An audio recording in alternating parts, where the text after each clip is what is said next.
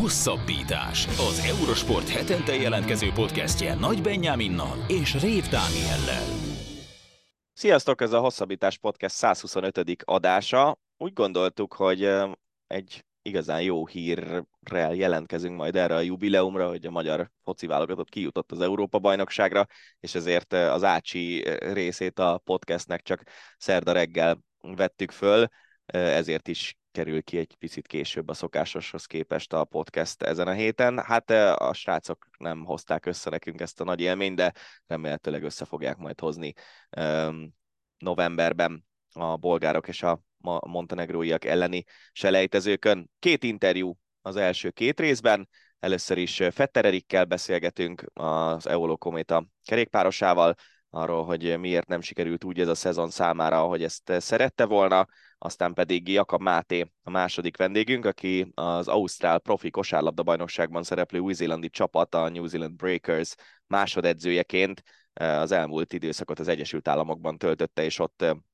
két NBA csapat ellen is előszezoni mérkőzéseken dolgozott a Breakers stáb tagjaként, úgyhogy őt kérdeztük arról, hogy mit csinál Új-Zélandon, hogy került oda, és hogy mik a céljai a jövőben. Aztán az Ácsi rovattal zárjuk szokásos módon a podcastünket, ebben benne lesz az, hogy a magyar válogatott négy pontot szerzett, de még nem kvalifikálta magát az Európa-bajnokságra, más csapatok viszont már kijutottak az EB-re, beszélgetünk kicsit a kerékpár szezon végéről, beszélgetünk a NOB érdekes új döntéseiről, arról, hogy milyen sportágak kerültek be a Los Angeles-i olimpia programjára, illetve hogy Németországban rendezhetik a szánkó, skeleton és bob versenyeket a 26-os téli olimpián, mert az olaszok nem újítják fel a régi kortinai bobpályát. Beszéltünk Milán Kristófról, beszélünk Édenázáról, és beszélünk arról, hogy Félix Gall lett az év sportolója Ausztriában, nem pedig egy havas sportoló. Úgyhogy így néz ki a 125. podcast, ebbé kijutás nélkül, de azért reméljük, hogy így is jól fogtok szórakozni. Köszönjük, hogy meghallgatjátok. Kerékpár. Itt van már velünk a vonalban Fetter Erik. Szia Erik, köszönjük szépen, hogy elfogadtad a meghívásunkat. Sziasztok, én köszönöm szépen a lehetőséget.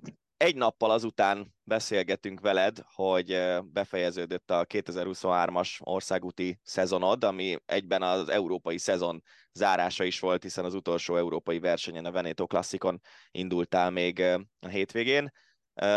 Hogyha egy mondatban kéne összefoglalni ezt az évedet, ami január vége felé kezdődött Argentinában, és most fejeződött be így október közepén Olaszországban, akkor mit mondanál, milyen jelzőt használnál erre az évre? Húha, hát talán döcögős, nehézkes, talán valami hasonló szóval tudnám illetni ezt az idei szezont. Hát biztosan tanulságos is volt, hát igen, egyébként sokat is tanultam, de hát igen, nem mondanám a legjobb szezon, nem sorolnám a legjobb szezonjaim közé, de mindegy igazából idén is sok mindent tudtam tanulni, úgyhogy remélhetőleg majd ezeket a dolgokat a jövőben tudom hasznosítani. Nagyjából hasonló kérdéssel akartam kezdeni, mint Dani. Hogyha egy tízes skálán kéne értékelned, akkor hányast adnál erre a szezonra, és most ne csak a, az eredményeket, mindenféle külső tényezőt vegyél figyelembe, hanem talán azt is, hogy mondjuk az év elejétől számítva mostanra hogyan sikerült előrelépned, és mondjuk ezek tükrében hányast adnál erre az évre? Hát egy hatost adnék igazából a, az idei szezonomra. Én szerintem mondjuk a legjobb önmagamhoz képest nem igazán sikerült idén feljebb lépnem, vagy előrébb jutnom. Most itt arra gondolok, hogy mondjuk a 2022-es vagy a 2021-es formám, meg szezonom, meg tényleg erőnlétem az én szerintem jobb volt, mint idén bármikor. De hogyha mondjuk csak az idei évet nézzük, hogy, hogy mondjuk a júliusi énemhez képest az októberi milyen volt, az biztosan egy nagy előrelépés volt, meg fejlődés, mert tényleg annyira úgymond gödörbe voltam, meg tényleg annyira rossz formában voltam, rossz egészségben, hogy ahhoz képest meg azért tettem előre lépéseket a, az év közben, de nyilvánvalóan, hogy feljebb lépjen az ember, meg hogy fokozatosan fejlődjön, ahhoz az kell, hogy a eddigi legjobb újja felül. Ez idén annyira nem sikerült, de erre úgy tekintek igazából, hogy tényleg mondjuk a Girohoz képest, vagy a nyaramhoz képest most sokkal előrébb ezt a, ezt a görbét, ez ugyanígy fordult fel ezekkel a pozitív érzésekkel, meg gondolatokkal vágjak majd neki a, a 2024-es felkészülésnek, az alapozásnak, és remélhetőleg akkor majd a jövő évi szezont majd tényleg egy jobb formában tudom elkezdeni, és akkor ugyanúgy onnan tudok majd tovább lépni fokozatosan versenyről versenyre. Mondtad ezt a júliusi gödrödet, nyilatkoztad korábban, hogy, hogy betegséggel küzdöttél, illetve arról is beszéltél korábbi interjúidban, hogy valami olyasféle dolog nehezítette a versenyzésedet, hogy, hogy versenyek közben nem tudtad, a, nem tudtad a magasabb pulzus tartományt elérni, jól emlékszem, hogy ez volt a probléma? Igazából, hát úgy, úgymond a Giro alatt lettem viszonylag, vagy hát egészen beteg, ahol tényleg több héten keresztül beteg voltam, nem igazán tudtam semmit csinálni, eléggé leépültem, akkor utána jöttek nyilván az országos bajnokságok, meg a versenyek, arra megpróbáltunk akkor úgy, ahogy felkészülni, de nyilván az nehéz volt, mert nem igazán volt alapom, de mégis el kellett érni azért egy szintet, hogy valamilyen eredményt el tudjak érni, akkor utána megint betegség, akkor megint úgymond igazából csak visszább kerültem ahhoz képest, ahol voltam, úgyhogy, úgyhogy szépen lassan belekerültem úgy, úgy sportolói szemszögből egy eléggé rossz formába, és onnan kellett magamat úgymond újra felépíteni, meg tényleg volt, volt, volt e-, elég sok nehezítő tényező, meg körülmény, eléggé nem volt teljesen úgymond biztos a jövő, meg, meg ilyesmi, de annak ellenére örülök, hogy, hogy ezekből sikerült kilábalni, mert tényleg nem annyira volt pozitív a, a jövőképem, de, de szerencsére minden jóra fordult, és tényleg be tudtam bizonyítani, hogy azért még van helyem a, a sportban, meg tényleg az éles sportban, mert szerintem tényleg viszonylag jól, jól hely, a, az évvégi versenyeken. Úgyhogy, úgyhogy nagyjából így nézett ki tényleg az, az idei szezonom, tényleg nagyon tanulságos volt, sok mindent megtanulhattam, hogy értékeljem azt, amin van, meg tényleg, hogy mindent bele kell adni, minden lehetőség élni kell, ami, ami van az embernek, úgyhogy, úgyhogy egy tanulságos év volt, és remélem, hogy ennél csak jobb lesz. Mondjuk, hogy picit így levontjuk hónapokra vagy évszakokra inkább a, a szezonodat, akkor talán az évelejének a csúcspontja az a kilencedik hely volt az Andalusz kör harmadik szakaszán, ahol az Alcalá de los lesz emelkedős befutóján lett a kilencedik. Hogyan értékelnéd, vagy talán így a következő hónapokat, majd a következő szezon elejét figyelembe véve, hogyan tudnád értékelni ennek az évnek az elejét? Mondhatjuk, hogy ideális volt a téli felkészülésed, és ha nem, akkor miben változtatná, vagy miben változtatnátok a csapattal együtt, most így a következő hetekre nézve, ahhoz képest? Hát igen, én szerintem a, még nem teljesen, meg nem igazán beszéltünk a csapattal, meg az edzőmről, edzőmmel az idei szezonomról, meg hogy mi sikerült jól, mi nem sikerült jól, mi, min kéne javítanunk, mi volt jó. Majd holnap repülünk a, az összetartó edzőtáborunkba, ott lesznek tényleg meetingek, hogy kicsit átgondoljuk meg, átrágjuk az idei szezon, de én, amit látok az én szemszögemből, az az, hogy a téli felkészülésem nem sikerült annyira jól, és túlságosan korán kezdtem el a szezon, mert tényleg már a San Juani körversenyen versenyeztem lényegében január közepén, és nem igazán volt egy jó alapom.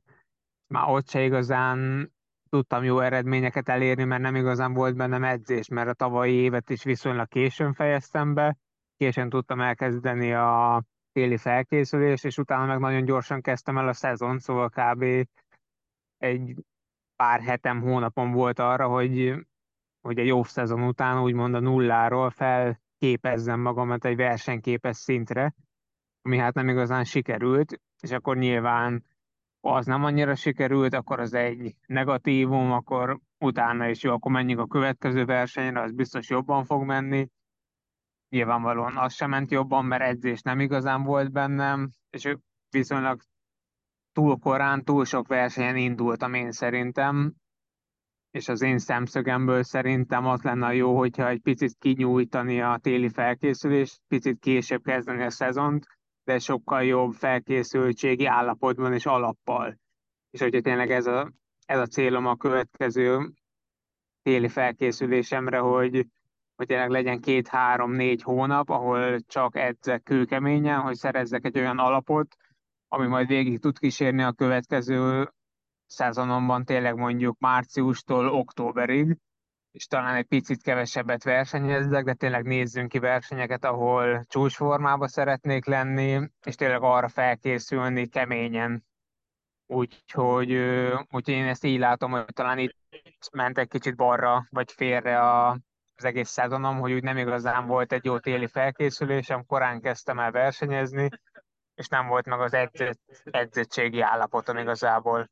És szerinted a, az, hogy a Giron lebetegedtél, hozzátéve, hogy ott ugye egy ilyen, hát elég szörnyű időjárásatok volt, állandóan esett az eső, meg hideg volt, és messze nem egyedül adtad fel emiatt a Giro d'Italiát, de van egy olyan gondolat a fejedben, hogy a, a Giro feladása is ennek a, az aluledzettségnek, vagy nem, nem ideális téli felkészülésnek köszönhető volt, hogy ott, ott lebetegedtél, és, és kénytelen voltál feladni a versenyt?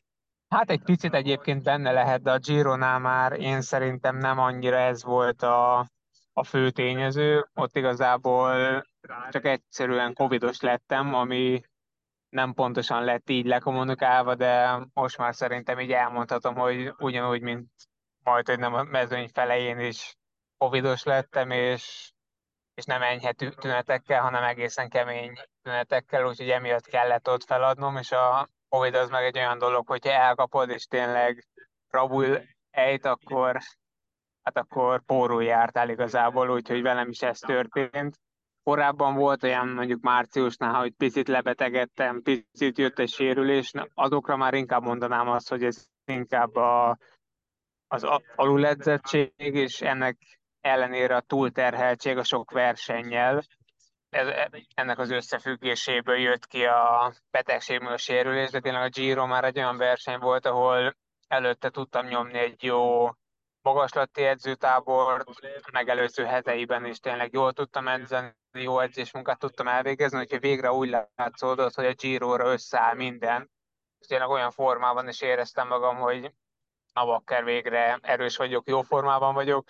Az csak egy sima bal, vagy egy sima bal szerencse volt, hogy, hogy én is elkaptam a mezőnyön belül, belül a vírust. Úgyhogy igen, ez, ez sajnos így alakult, az, azt inkább a bal szerencse bal szerencséhez írnám. Mesélj arról a néhány hetedről, ami a magyar bajnokság és a szlovák kör között telt. Majd, hogy nem három hónapot hagytál ki, ugye mondtad a betegségeket.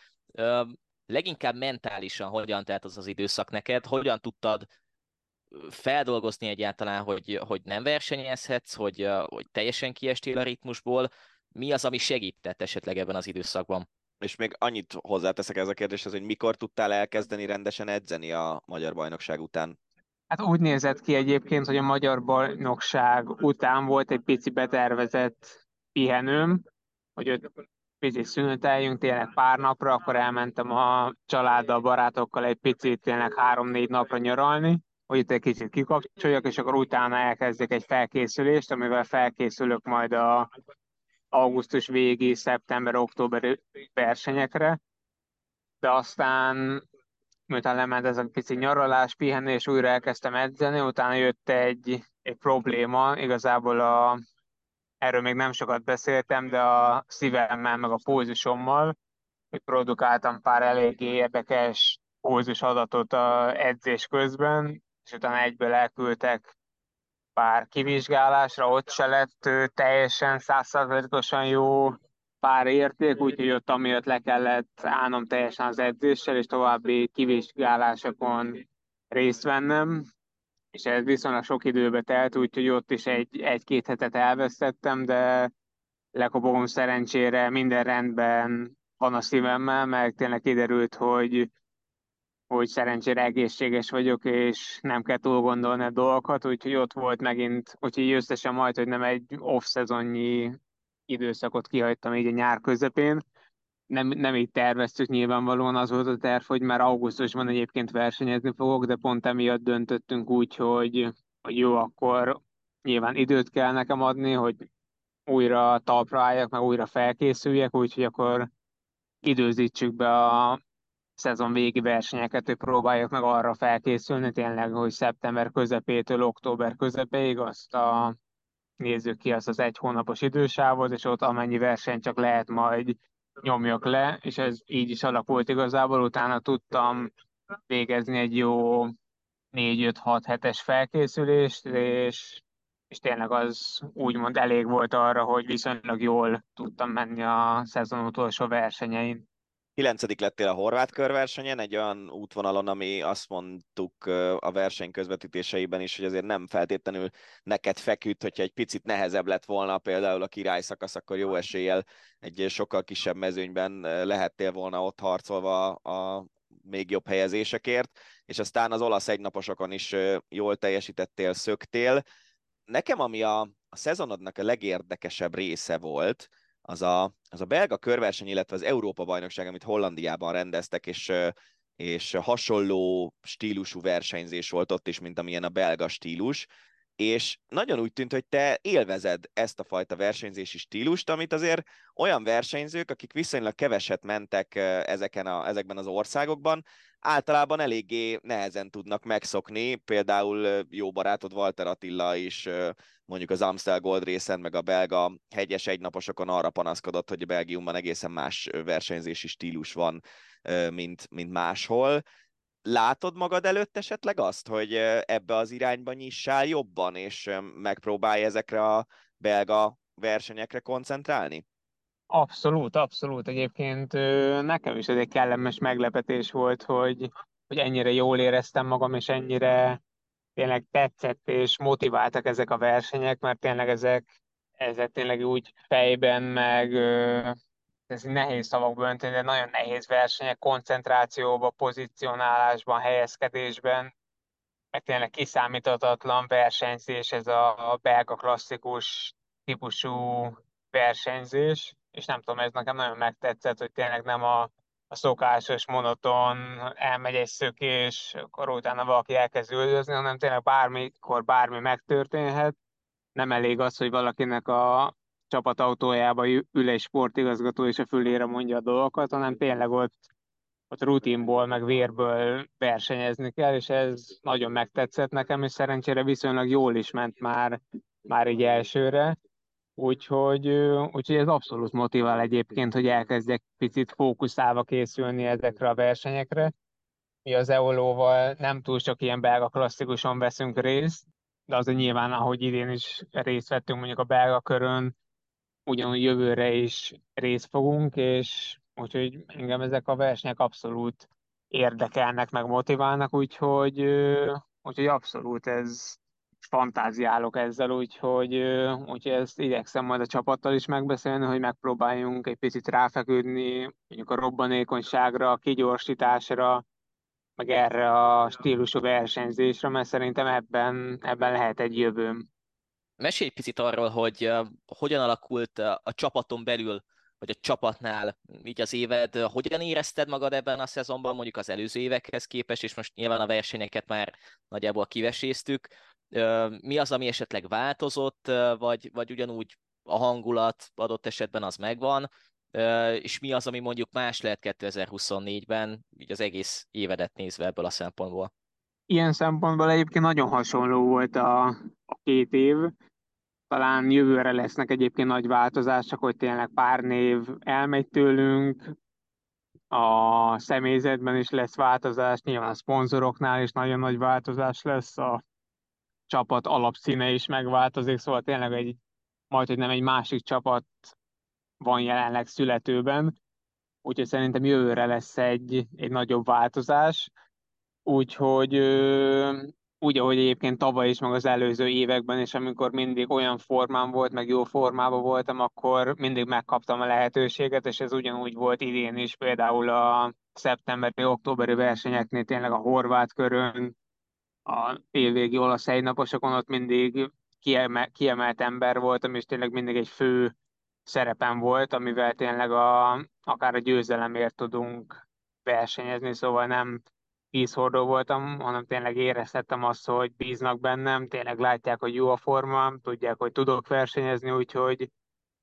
úgyhogy ez abszolút nagyon pozitív volt, meg ez tényleg jót tett az önbizalmamnak is nyilvánvalóan, hogy érzem azt, hogy bízik bennem a csapat, a sportigazgatók, a csapattársaim, úgyhogy, úgyhogy ennek abszolút örültem, hogy egy ilyen rossz év után is tényleg megvan a bizalom, és hisznek bennem, úgyhogy ez egy nagyon fontos dolog volt szerintem, hogy egy picit vissza is nyerjem ezt a bizalmukat, meg igazából saját magamnak is a jövő évre ez rengeteget számít a magabiztosság, és tényleg az, hogy tudod, hogy egy csapat áll mögötted, a, annál fontosabb igazából nincsen ebben a sportban, én szerintem.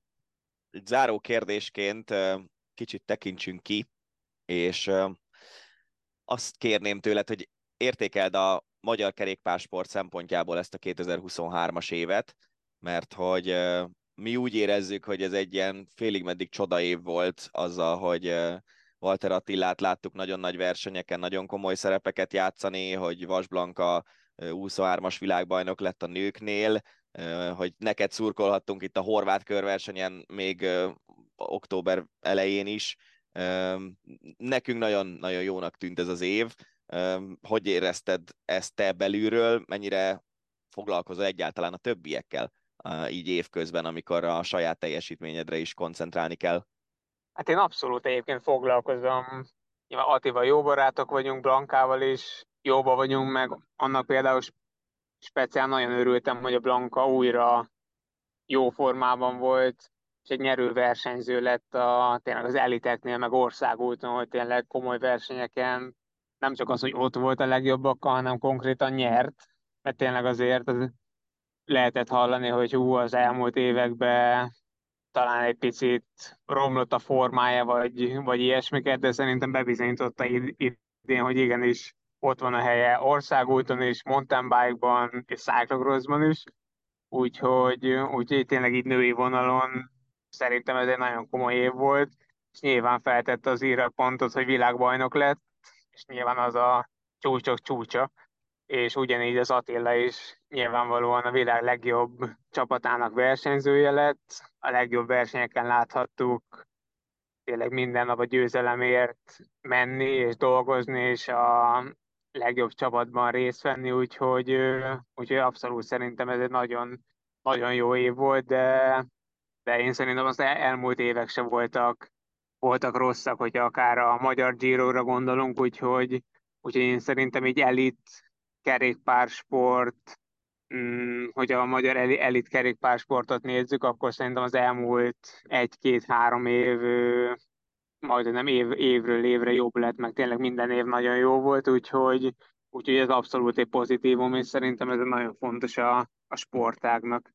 Reméljük, hogy ez a tendencia ez megy tovább majd 2024-re is, már úgy, hogy egyrészt az említett kollégáid is tudják folytatni a fejlődést, másrészt, hogy neked is jobb éved lesz, mint amilyen az idei volt. Ha azt az őszi egy hónapodat nézzük, akkor szerintem ebben egészen biztosak lehetünk. Köszönjük szépen, Erik, hogy a rendelkezésünkre álltál, és jó összetartást, meg kis pihenést a felkészülés kezdete előtt. Én köszönöm szépen. Kosárlabda. A vendégünk Jakab Máté, a New Zealand Breakers másodedzője, tehát a témánk kosárlabda, és kezdjük egy olyan felütéssel egyből, hogy Jakab Máté az első magyar edző tudomásunk szerint, aki NBA csapat ellen ülhetett kispadon edzőként, hiszen játszottak már a felvételünk időpontjában a Portland Trailblazers ellen, és még hátra van a Utah Jazz elleni mérkőzés. Szia Máté, köszönjük, hogy elfogadtad a meghívásunkat. Én is köszönöm a kedves hallgatókat, köszönöm, hogy itt lehetek megtisztelő. Ha már így a felütés ilyen volt, gondoltad volna mondjuk néhány éve, hogy hogy ez a titulus, ez a tiéd lesz, és milyen érzések vannak így ezzel kapcsolatban benned, hogy te vagy az első magyar edző, aki egy NBA csapat ellen ülhet egy ilyen előszezon meccsen a kispadon? Uh, igazából uh, nem nagyon, nagyon gondoltam még én sem végig, mert annyira nagy volt itt a uh, hajtása a, a szezon kezdet során. Ugye kicsit furcsa szituációban érkeztünk ide Portlandbe, hiszen mi már az Ausztrál bajnokságot, az Ausztrál NBL-t mi már elkezdtük, sőt, kettő forduló már túl is vagyunk, és ezt a ritmus megszakítva érkeztünk ide Portlandbe, hogy ugye asszisztáljunk a, a Tria Blazersnek, mint, mint első előszezon, előszezonbeli ellenfelének. Úgyhogy picit furcsa, furcsa, furcsa a szituáció, mert nekünk meg kellett törnünk ugye a, a ritmusunkat, meg kellett törnünk ugye a bajnoki ritmusunkat, úgyhogy gyakorlatilag mi élesen érkeztünk ide, de úgyhogy, úgyhogy visszatérve az eredeti kérdésre, nem is nagyon gondoltam erre, hogy, hogy első magyar edzőként az NB1 nb is kispadon ülhetek, de amikor, amikor elkezdődött a mérkőzés és a feldobás, azért elgondolkodtam egy másodpercre, hogy, hogy én ezeket a csapatokat, illetve ezeket a játékosokat évekkel ezelőtt a tévében, vagy felvételről, vagy akár hajnali kelések során néztem és követtem. Mesélj egy kicsit, légy szíves az életutadról, mert találni veled interjúkat, amiben nagyjából azért le vannak írva, hogy hogy hogy jártad végig a különböző ranglétrákat, de igazán talán akkor kerültél be Magyarországon a köztudatba, amikor a Bamberghez kerültél Németországba, és ott dolgoztál az edzői stáb tagjaként, ami azért egy viszonylag jó nevű német klubcsapat. Hogy kerültél Bambergbe, és aztán hogy jött Bamberg után Új-Zéland? Azt gondolom, hogy még az első külföldi munkám előtt is voltak nagyon fontos helyszínek a pályafutásomban. Kiemelném akár a, akár a, a kezdeteket, hiszen a, a, a Vasas Akadémiánál kezdtem a pályafutásomat, ami akkor is, és talán most is az egyik, egyik legjobb utánpótlás nevelő egyesület, és nagyon sokat tanultam az ottani kollégáktól. Az első profi munkám, hivatalos profi edzői munkám ugye a Győri női kosárlabda csapatnál volt, ahol az első évben bronzérmet szereztünk, második évben pedig bajnoki döntőt játszhattunk. Ott is rengeteget tanultam Völgyi Pétertől. Majd azt gondolom, hogy a, a Szolnoki Olaj csapatát említeném, mint egy mérföldkövet a pályafutásommal, hiszen a 2010-től 2020-as évekig Magyarország legnívósabb klubjáról és legsikeresebb klubjáról beszélhetünk, így az egyértelműen egy mérföldkő volt a karrieremben, amikor a Szolnoki Olajhoz szerződtem. Valójában már ott éreztem és tudtam, hogy szeretnék külföldre menni, és kezdtem is előkészíteni ezeket a, ezeket a műveleteket. Rengeteget jártam külföldre, igyekeztem minél több edzést megnézni, amikor válogatott szünetünk volt, mondjuk a szolnoki olajjal, akkor rendre külföldre utaztam, hogy különböző kollégák, más csapatok edzéseit látogassa, látogassam meg, illetve kapcsolatokat építsek. Bambergben, Bamberg volt valóban a, a nagy áttörés, egy külföldi ö, ügynök segítségével kerültem ki a német, ö, nem, német egyesülethez, és igazából a két éves szerződésem lejárta után ö, ide Új-Zélandra sodort az élet. Ez az új-zélandi történet, ez hogyan jött egyáltalán ezeket a kapcsolatokat, amiket említettél, fel tudtad használni, már nyilván hozzátéve a Bambergi kalandot ezzel együtt, vagy, vagy hogyan jött egyáltalán képbe Új-Zéland, és esetleg voltak-e más ajánlataid, mert itt nyilván, a, amiket Dan is inter, említett interjúkat lehet olvasni ezt azt, hogy hogyan kerültél ki végül is az új-zélandi csapathoz, de, de voltak esetleg más ajánlatok, vagy ez tűnt a legjobbnak, és ez az, amit végül el is fogadtál? Megmondom őszintén, a német bajnokságból, a német bajnokságból voltak érdeklődések, voltak érdeklődések, konkrét ajánlat nem volt, igazából odáig nem is jutottunk el. A kérdésre visszatérve, igen, a már kialakult kapcsolatrendszerem útján sikerült ezt a, az új-zélandi pozíciót megragadnom. Egy egyik NBA-s játékos megfigyelő értesített egy európai, euró, európai játékos, meg, Európában dolgozó NBA-s játékos megfigyelő értesített erről a lehetőségről, aki jó barátságban van a, a vezetőedzőnkkel, és ő volt az, aki az én önéletrajzomat ehhez a csapathoz eljuttatta, úgyhogy, úgyhogy igen, itt is a, a kapcsolatok azt gondolom, hogy nagyon-nagyon jelentős és szignifikáns szerepe volt abban, hogy, hogy ide eljuthattam. Mesélj egy kicsit, légy szíves, az új-zélandi csapatnak az Ausztrál bajnokságban történő részvételéről. Ez az egyetlen új-zélandi csapat ebben az Ausztrál profiligában. Érdekelne egyrészt az, hogy az Ausztrál Ligát, azt hova érdemes elhelyezni a világ kosárlabda színpadán? Európai topligák mellett, alatt kicsivel e, ez a kontextus érdekel, illetve az, hogy hogy néz ki konkrétan a logisztikája annak, hogy egy új-zélandi csapatként szerepeltek ebben a ligában, hogy nem, egy hónapig folyamatosan Ausztráliában jártok meccsekre, és akkor utána egy hónapig meg otthon, és hozzátok jönnek a, a ti hazai meccseitekre, vagy ez, ez hogy működik? Nagyon jó a felvetés, igen. Tíz csapat alkotja az NBL-t, ez ugye az Ausztrál bajnokság. Egy új-zélandi csapatként mi próbáljuk meg képviselni az egész, egész országot, az egész szigetet, és kilenc Ausztrál együttes szerepel még a, a ligában. A bajnokság lebonyolítása viszonylag egyszerű, minden csapattal háromszor találkozunk, tehát így összesen 27 alapszakaszbeli mérkőzésünk van. Viszonylag rövid bajnokságról beszélünk, az európai topligákat, illetve az európai bajnokságokat összehasonlítva, összevetve, ez egy, ez egy rövid bajnokságnak számít, hiszen február közepén, február elején már az alapszakasz utolsó meccseit játszák a csapatok. Így nagyon gyorsan történik minden, szinte heti két mérkőzéssel bonyolódik le az alapszakasz. Valóban a körülményeket nehezíti, hogy minden egyes mérkőzésünkre repülőgépre kell ülnünk. Ugye Oaklandi székhelyű a csapat, így repülőtérben nincs hiány, tehát nem kell utaznunk hosszú kilométereket, hogy repülőteret lássunk, de minden egyes utazásunk, minden egyes idegemi meccsünk természetesen repülőgépes túrával indul. Van olyan, amikor, amikor több mérkőzést, amikor egy túrán vagyunk, és mondjuk van három idegenbeli mérkőzésünk. Ez picit hasonlít talán az NBA-nek a lebonyolításához, amikor az egyes csapatok, keleti csapatok mondjuk nyugati túrára mennek, de van, hogy mondjuk tömbösítve van hazai mérkőzésünk is. A ligának a színvonala szerintem évről évre egyre jobb. A külföldi játékosok minősége az, az, az egyértelműen maga, a magas színvonalat, magas színvonalat súrolja. Ugye három légiós lehet, és a három légiós mellett minden csapat igazolhat egy, egy úgynevezett Rising Start, vagy Next Start, ami azt jelenti, hogy a jövő évi NBA drafton potenciális jelöltek. Minden csapat élhet ezzel a jogával. Ez egy nagyon érdekes szabály, de nagyon okos döntés volt a ligától, hiszen egyértelműen az NBA, tehát az Észak-Amerikai Profi Kosárlabdának a ligának a figyelmét magára vonta. Lehet, hogy egy érdekes kérdésnek tűnhet, meg lehet, hogy talán így néhány hétnyi ott töltött munka után nem is biztos, hogy pontosan tudsz erre válaszolni, vagy nem is biztos, hogy gondolkoztál ezen, de hova tennéd mondjuk az Ausztrál ligát akár a német, akár a magyar bajnoksághoz képest, de leginkább talán ami érdekes, hogy az európai kosárlabda ligákhoz képest. Abszolút érdekes a felvetés. Amikor a kollégák kérdeznek, akár itt MB-s kollégákkal is beszélgetve, én azt szoktam nekik mondani, hogy nagyon hasonló, mint a német liga. Tehát az intenzitásában, a sebességében mindenképpen egy nagyon gyors liga, tehát nagyon gyors és nagyon fizikális.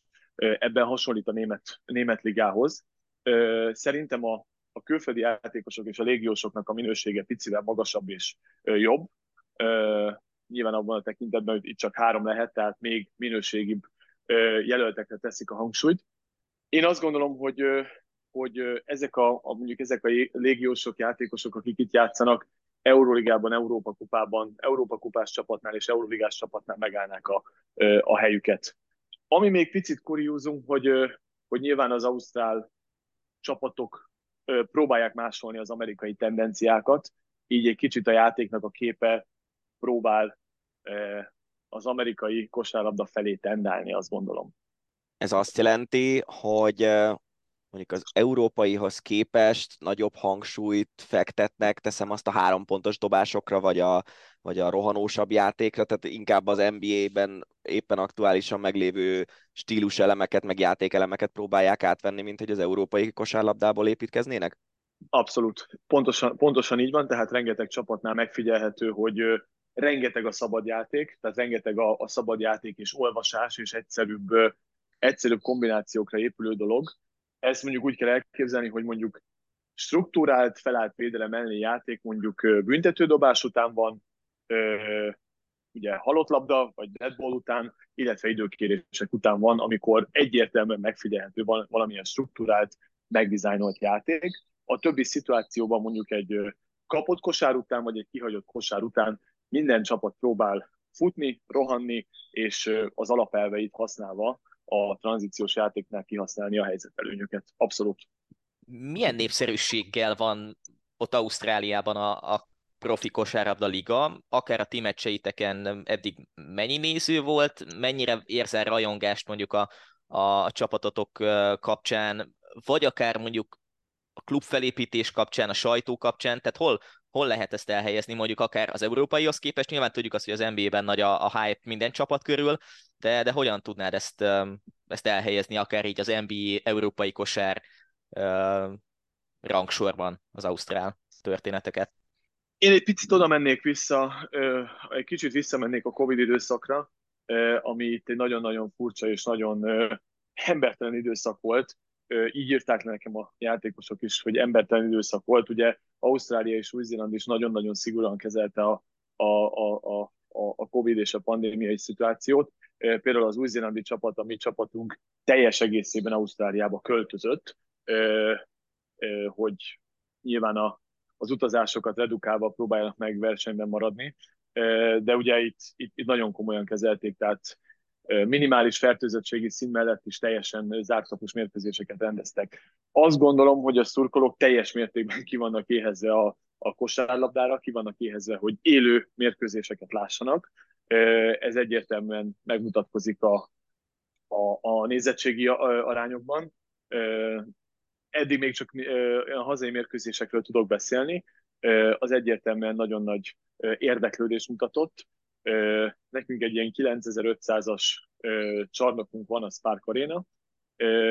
Az első mérkőzésen körülbelül 8000-en voltak, míg a második mérkőzésen szerintem olyan 7500 volt a, a nézőszám, de ahogy nézem a különböző találkozókat, rendre teltházas mérkőzések vannak, például az első nyitófordulóra a liga meghívta Scotty Pippent, aki tiszteletét tette Melbourneben, és ott is egy teltházas mérkőzés előtt rendezték meg az első hivatalos 2023-2024-es hivatalos NBA, NBA mérkőzést.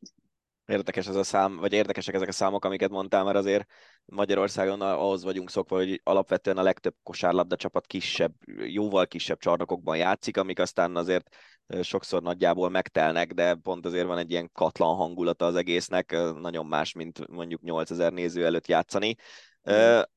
Érdekelne az is engem, hogy neked konkrétan mi a szereped a stábban, ugye másodedzője vagy a csapatnak, van valami olyan játékelem, amiben te találod ki a dolgokat, és ez teljesen rád van bízva, vagy inkább egy ilyen a játék minden elemében jelenlévő asszisztensi szereped van? Uh-huh. Három másodedzőt foglalkoztat a csapat ugye a vezetőedző mellett. A másodedző között alapvetően nincsen hierarchia, ez volt a vezetőedzőnek a kijelentése, és a, a, a, ahogy felépítette ezt a saját maga körüli stábot. Igazából mind a három másodedző hasonló felelősségkörrel rendelkezik. Felosztottuk ugye az ellenfeleket, tehát kilenc ellenfelünk van, tehát folyamatosan felosztottuk a mérkőzéseket egymás között, amire mi folyamatosan készülünk, másodedzők. Ezt folyamatosan prezentálni kell a vezetőedzőnek, nyilván a csapatnak. Ez rengeteg háttérmunkával jár, rengeteg videózással, rengeteg klip készítéssel. Emellett természetesen komolyabb felelősségünk is van, ahogy az ellenfeleket, ugye a saját játékosainkat is felosztottuk egymás között, másodedzőkkel, és van nekem is három-négy játékosom, akinek az egyéni fejlődéséért, egyéni fejlesztéséért felelek. Ezt úgy kell elképzelni, hogy minden edzés előtt van egy ablak, van egy, egy ilyen idősáv biztosítva, amikor az adott edző az adott játékosaival egyénileg foglalkozhat, illetve foglalkozik. Jelenleg is egy ilyen, egy ilyen edzésről érkeztem, vagy edzés után vagyok, amikor a két saját játékosommal idézőjelbe, tehát saját játékosommal játékosomnak dobóedzést vezényeltem, úgyhogy az ő egyéni fejlődésükért abszolút én vagyok a felelős. Ezt úgy kell elképzelni például a gyakorlatban, hogy lejátszuk a mérkőzést a Portland Trailblazers ellen, majd én a saját játékosaimnak készítek ebből mondjuk egy, egy, egy videót, egy videóanyagot, ami segíti az ő egyéni fejlődésüket. Tehát abszolút minden personalizálva van, minden, ahogy a, az egyéni munka, úgy az erőnléti munka is, és ez is az egyik másodedzői feladatom. Mennyiben más ez a szerepkör, mint amit mondjuk a Bambergnél dolgoztál? Ott is hasonló méretű volt a, a stáb. Annyi volt a, a kardinális különbség, hogy az egyik edző ott külön ilyen player development coach volt, tehát ő nem vett részt annyira a, az ellenfél feltérképezésében, viszont ő volt az, aki teljes mértékben koordinálta ezt az egyéni munkát. Ott nem volt, nem volt ez a meghatározott kis csapatom, akinek az egyéni fejlődéséért feleltem volna, de alapvetően amúgy a másodedzői feladatok hasonlóak. Nyilván ezt a stábnak a nagysága variálja, vagy változtathatja, tehát minél nagyobb egy stáb, annál jobban el lehet osztani a, a munkát. Például itt láttuk a, a Portlandnek az edzésén, szerintem 12-13 edző tevékenykedett. Azért ezek elég komoly számok, és nyilván az NBA-ben erre meg is van a költségvetése a liga gazdagságának köszönhetően, hogy ezek menjenek. Beszéljünk erről, a, erről az első mérkőzésről, amin a Portland Trailblazers vendégeként játszottatok. 166 lett a végeredmény, ami elég durva verésnek hangzik, de hogyha megnézzük a másik Ausztrál csapat, vagy Ausztrál ligás csapat NBA előszezoni meccsét, ők 60 ponttal kaptak ki, és 145 pontot kaptak a Washington Wizards-tól. Mennyire voltatok elégedettek ezzel a mérkőzéssel, és milyen élmény volt NBA sztárok ellen edzeni a srácokat? A, furcsán, furcsán fog hangzani a számból, de teljesen elégedettek voltunk, és, és nagyon pozitív visszajelzést adtunk a, a srácoknak.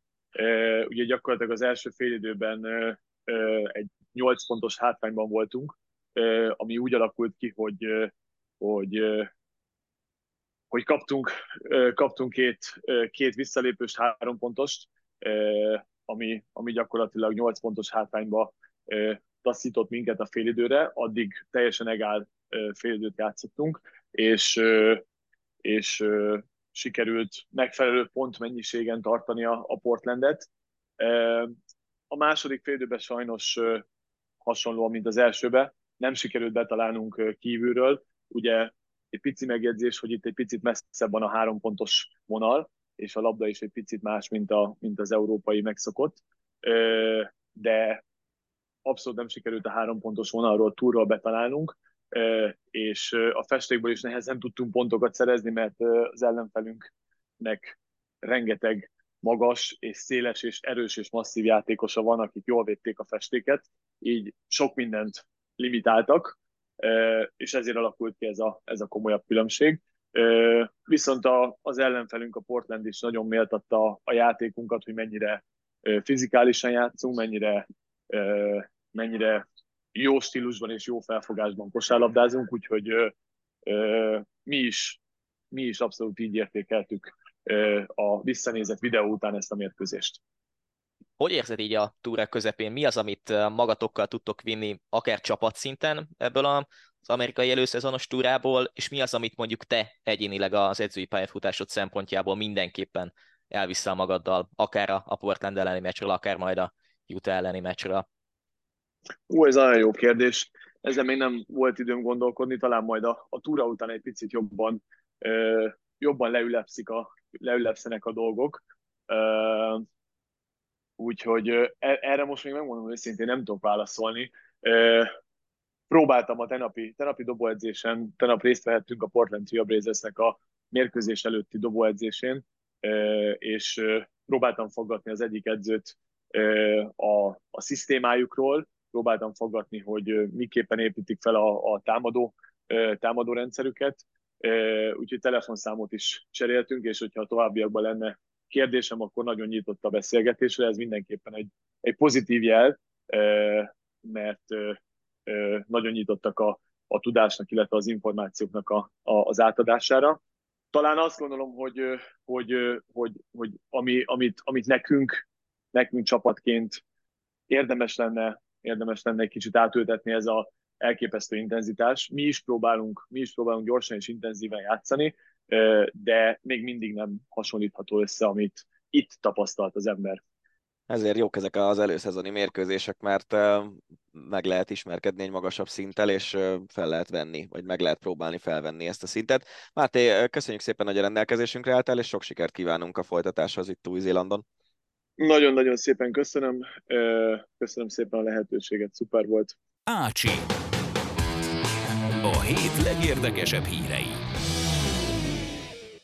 Ezen a héten is az Ácsival zárjuk a hosszabbítást. Összeszedtük a legérdekesebb, legkülönlegesebb, legfontosabb témákat az elmúlt hét sportvilágából, és kezdjük a legfrissebbel, hiszen kedden este lejátszotta a magyar válogatott a litvánok elleni selejtezőt. Ugye a magyar felnőtt foci válogatottról van szó, és hát nem jött össze még az EB kijutás, viszont a szervek legyőzésével, meg ezzel a Kaunasi egy ponttal azért nagyon-nagyon közel a kvalifikáció, meg hogyha a bolgárokat és a montenegróiakat is megverjük, vagy éppen valahogy úgy alakulnak az eredmények, akkor a csoport elsőség is sanszosan összejöhet. Igen, um, tök vicces, hogy megmondtuk, hogy négy pontot fogunk szerezni a két meccsen, és bejött, csak fordítva. Um, viszont ugye ezzel még nem jutottunk ki, amit meg annyira nem értek, de mindegy.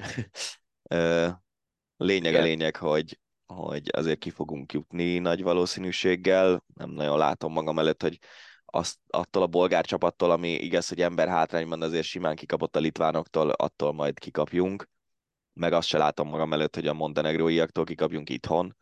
Igen. Um, szóval, ja, ez, ez most már nagyon úgy tűnik, hogy, hogy meg lehet. És hát, hogyha két győzelemmel zárnánk, akkor még, még az első kalap se lehetne kizárható, bár ezzel most már nem biztos, hogyha két győzelemmel zárunk, akkor első kalaposak leszünk, mert most öt olyan csapat van, amelynek kevesebb vesztett pontja van, mint nekünk. Igen. Úgyhogy majd, majd meglátjuk. Ja, de ráadásul amúgy a bolgárok elleni meccs, azt szerintem nem is fog abba beleszámítani. Igen, mert a csoport utolsó ellenük azt, ha jól tudom, kiveszik. Igen. És ja, kb. már biztos, hogy a bolgárok csoport utolsók, ugye ha ellenünk kikapnak, akkor meg pláne. Igen. Na mindegy, mm, ezzel igen. együtt, hogy mondjam, a szerbek elleni meccsen ott szerintem azért elég nagy mázlink is volt, mert, mert rúghattak volna a szerbek akár három gólt is, hogyha éppen összejön nekik a, a lépés. Dibusznak voltak nagy védései, ugyanez a mázli visszajött a litvánok elleni meccsen fordítva, hogy ott meg mi rúghattunk volna három-négy gólt nyugodtan, és a litván kapusnak voltak nagy bravúrjai, úgyhogy összességében szerintem ez így tök oké, okay, és, és ja, hát nagyon-nagyon lábon kéne magunkat lőni ahhoz, hogy ez, ez ne legyen kiutás. Ami viszont érdekes volt, az az, amiről beszéltünk, nem emlékszem már, hogy múlt héten vagy, vagy mikor, uh-huh. az a szoboszlai Pontosan ezt középpályás játéka. Igen. Hogy az mennyire nem jött be. Nagyon nem.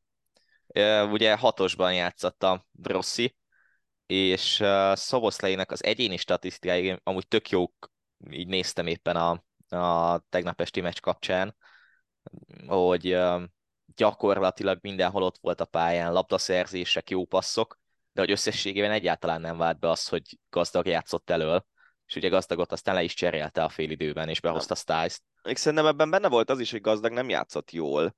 Lehet, hogyha mondjuk, nem tudom, Kalmár, játszik a középpályán, tehát hogy a, a Nagy Ádám Stiles páros az egy nagyon védekező jellegű páros, Igen. és szerintem Nagy Ádámra iszonyatosan nagy szüksége van ennek a csapatnak a középpályán, mert ő az, aki tényleg ugye visszalép. Kb. A, mint amit a Barca játszott régen, a Busquets szerepkörben van Nagy Ádám, hogy visszalép labdákért, és egyszerű megoldásokkal játékba hozza a kreatívabb társait. Igen. Um, amellett, hogy rengeteget fut, és nagyon sok labdát szerez és, és Nagy Ádám mellé kéne találni egy olyan játékost, aki talán egy fokkal ügyesebb, mint Styles, mert Styles, hát, amit tegnap előadott, látszott, hogy így az agya megvan ehhez a játékhoz, de, de hogy nagyon olyan béna dolgokat csinált a lábával, amiket, Igen. amik egyébként nem voltak rossz ötletek alapvetően. És nem tudom őszintén szólva, hogy ez most mi, hogy Styles az angol harmadosztályba beleszürkül, vagy mit tudom én. Hát, ja, de, amúgy De ha belegondolsz, hogy itt most már egy olyan csapat van, ahol, ahol angol első osztály, német első osztály, mit tudom én, egy-két ilyen francia első osztály, ugye például Négó, Igen. Um, vannak magyar NB1-es játékosok, vagy Varga, aki, aki lehet, hogy több gólt fog rugni az év végére, mint Holland, ami kurva vicces lenne azért, ha belegondolunk. ja. Nyilván alacsonyabb szinten. De hogy azt, azt próbálom csak ebből kihozni, hogy most már szerintem egy angol harmadosztályú játékos az nagyon lefelé lóg ki ebből hát, a igen. válogatottból, ha csak ezt nézzük, hogy ki hol játszik. Igen, és ha megnézzük, akkor ugye pont Nagy Ádám a másik, aki, aki nem élvonalbeli csapatnál játszik, ugye hát a Pízában, az olasz másodosztályban nem is nagyon játszik, viszont Nagy Ádám meg mindig a statisztikák, meg a, a különböző rétingek alapján is mindig ott van a válogatott legjobbjai között, szóval Szóval a Steins eléggé lefelé kilóg. Én abban bízom, hogyha Schäfer egyszer visszatér a sérüléséből, akkor, akkor ő stabilan ott tud maradni, és nem sérül megint meg, mert ez egy jó kis kettős lenne még Nagy Ádámmal évekig köbe. Igen, de tényleg szerintem egyébként Kalmár is erre a posztra jó lehet, hogyha ilyen támadóbb szellemben akarunk játszani, um, és, és továbbra is azt gondolom, hogy egy kicsit följebb toljuk ezt az egész középpályát, akkor még Szoboszlai is el tudott játszani, mert azért Szoboszlai a Liverpoolban, oké, okay, hogy nem hatos, hanem inkább nyolcas szerepkörben játszik, de az megfér egymás mellett, hogy nem, nem tudom, vonalban van a két belső középpályás, hanem Nagy Ádám kicsit hátrébb, Szoboszlai kicsit előrébb. Igen. Szóval nem, majd meglátjuk. Tehát azért, ha valamit megtanultunk az elmúlt években, az az, hogy Márko Rossi ezekben azért jó, hogy kitalálja, hogy mi legyen, hogy legyen. Meg az azért egy óriási történet, hogy végre van egy olyan csatár, aki ennyire gólerős, mint Varga Barnabás, és azon gondolkoztam amúgy a szerb meccs után, hogy ugye 28 éves Varga, a Fradiban nyilván jó helye van, de hogy simán el tudom képzelni, hogy egy későn érő játékosként valamelyik nyugati bajnokságban köthet neki. Igen. Na- nagyon érzi a kaput. Tényleg 40 gól talán, ugye, amit, amit itt mondtál a, a hollandos példa kapcsán, hogy 40 gól idén, és ugye ezzel szereztő a legtöbbet, ez, ez brutál. Az nagyon sok, és uh, még akár azt is el tudom képzelni, hogy akár már télen vala, valamilyen ilyen Simán. Bundesliga kiesés ellen küzdő csapat, vagy valami ilyesmi azt mondja, hogy figyeljetek, itt van egy magyar gyerek, aki oké, okay, hogy az NB1-ben rugdossa a góljainak a nagyját, de hát attól még, attól még mégiscsak ennyi gólt rugott egy szezonban, és a válogatottban is ugye most már sorozatban négy meccs előtt gólt, Igen. Az azért az, az egy elég jó ajánló levél. Igen. Na hát reméljük amúgy, hogy lesz neki is előrelépés, meg az, hogy majd novemberben összejön a válogatottnak a kijutás. Ugye a bolgárok ellen Szófiában játszunk, aztán majd itthon lesz a Montenegro elleni meccs. Viszont vannak már olyan válogatottak, akik kijutottak, ilyen például az A csoportban a spanyol és a skót válogatott.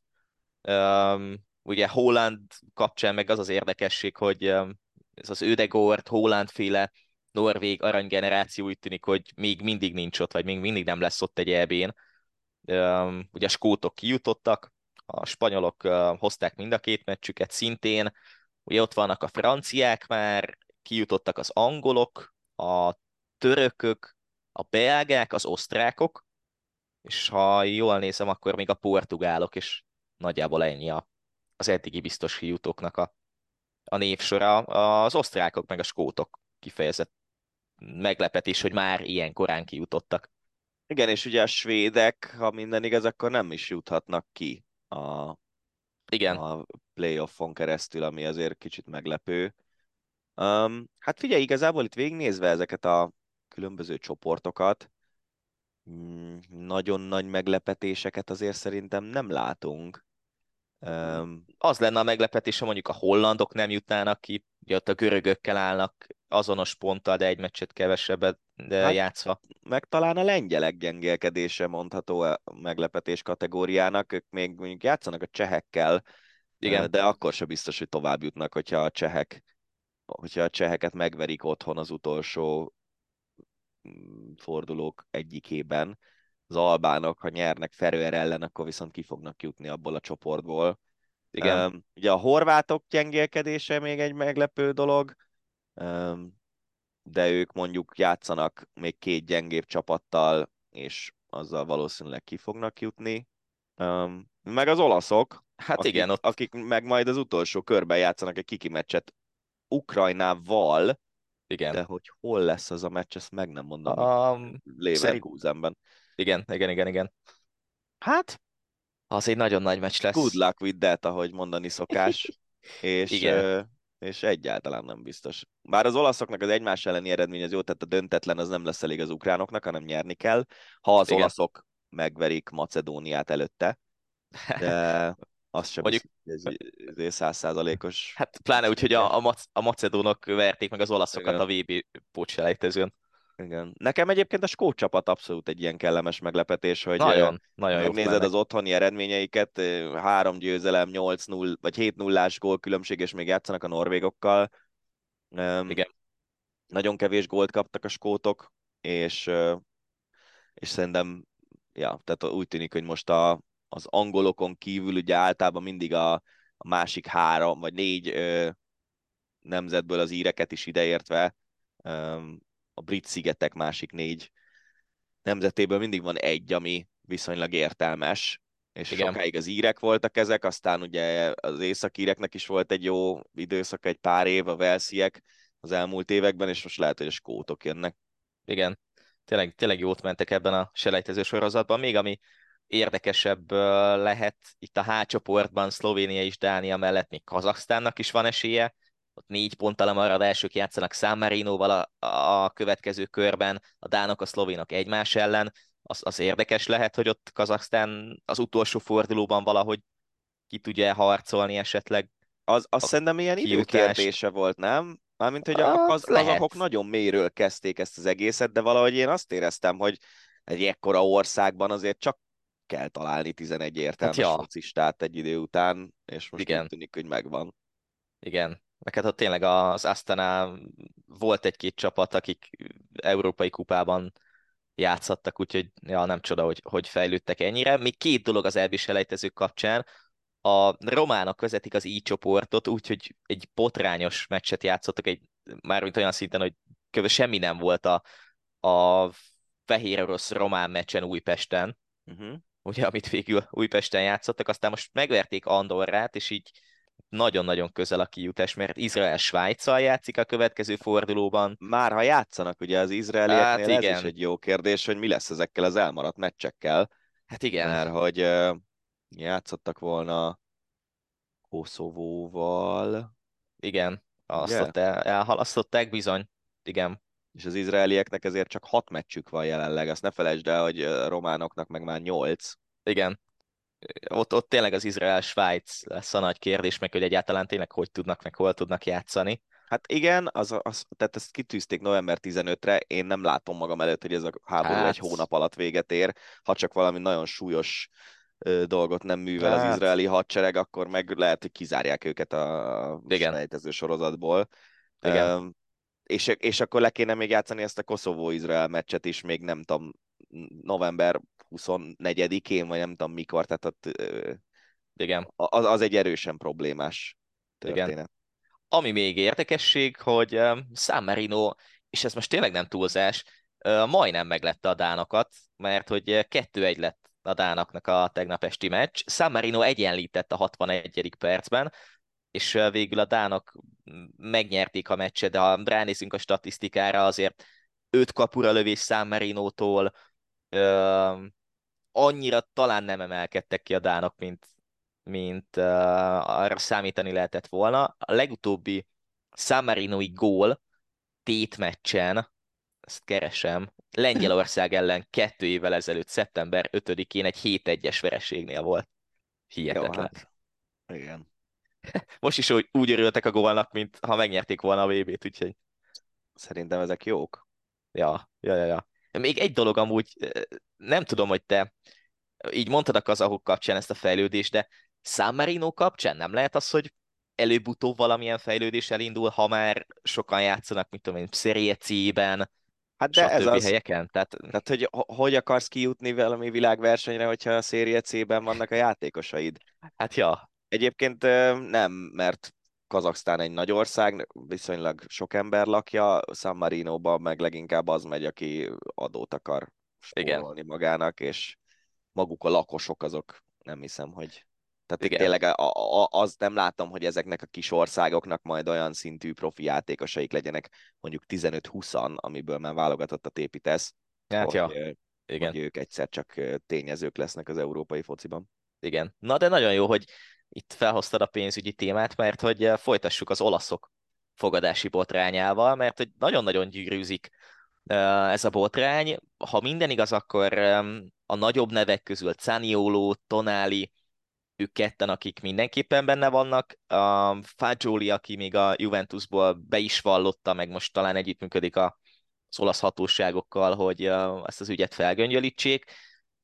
Ha minden igaz, akkor abban talán most már lehet egyetértés, hogy az említett játékosok fogadtak rengeteg meccsre, rengeteg szériál meccsre, a saját csapatuk meccsére is. Ha minden igaz, akkor Tonári, aki még a Milánban játszott a, ennél a fogadási történetnél, most már ugye Newcastle-ben játszik, ő a Milán meccseire, tehát a saját csapata meccsére úgy fogadott, hogy mindig győzelemre fogadott, ugye ez is tilos, Zaniolónál talán szintén hasonló volt a helyzet, ugye már ő is a Premier League-ben játszik, viszont mivel tiltja a szabályzat, így ha minden igaz alsó hangon három és fél, négy éves eltiltást kaphatnak, és ugye ez már érvényes lesz az új csapatukra is, tehát már a Premier League-ben sem játszhatnának a következő négy évben mondjuk ők ketten.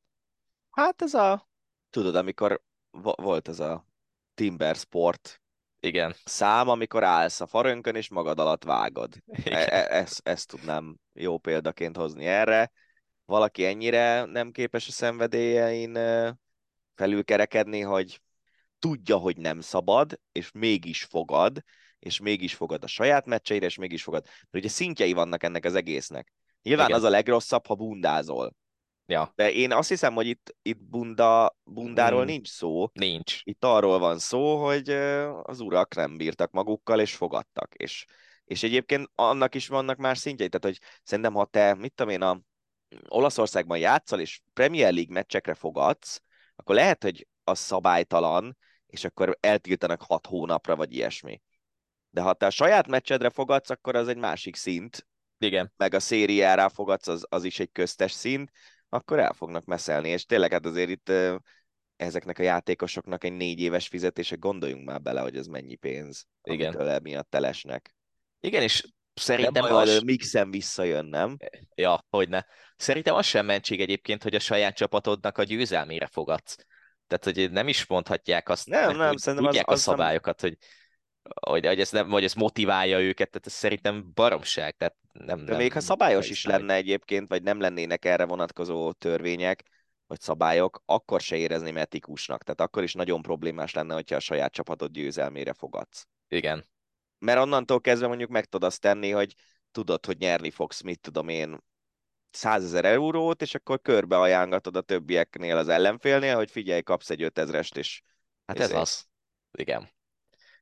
Az jut eszembe, amikor ugye 2006 környékén volt az a Juventus kizárásos balhé, uh-huh. amikor Buffonék bementek a 1 millió euróval fogadgatni a meccseket. Mm, Sok új nincs a nap alatt az olasz fociban, hát ott nincs. ebből a szempontból. Jó.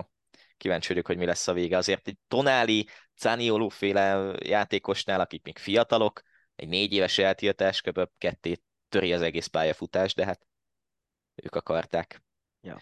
Öm, maradjunk még ezen a vonalon, még eh, egy ilyen focis téma, ha már eh, fiatalon ketté tört karrier, mert lehet, hogy mondhatjuk így Eden Azár kapcsán, aki visszavonult, bejelentette 32 évesen, hogy ennyi volt. Hát szerintem ami után eligazolt a Chelsea-től, és a Realban játszott, az, az teljesen, teljesen odavágta a pályafutását, meg a sérülések, meg az, hogy mondjuk nem kellett volna 20 kiló felesleggel megjelenni az edzéseken.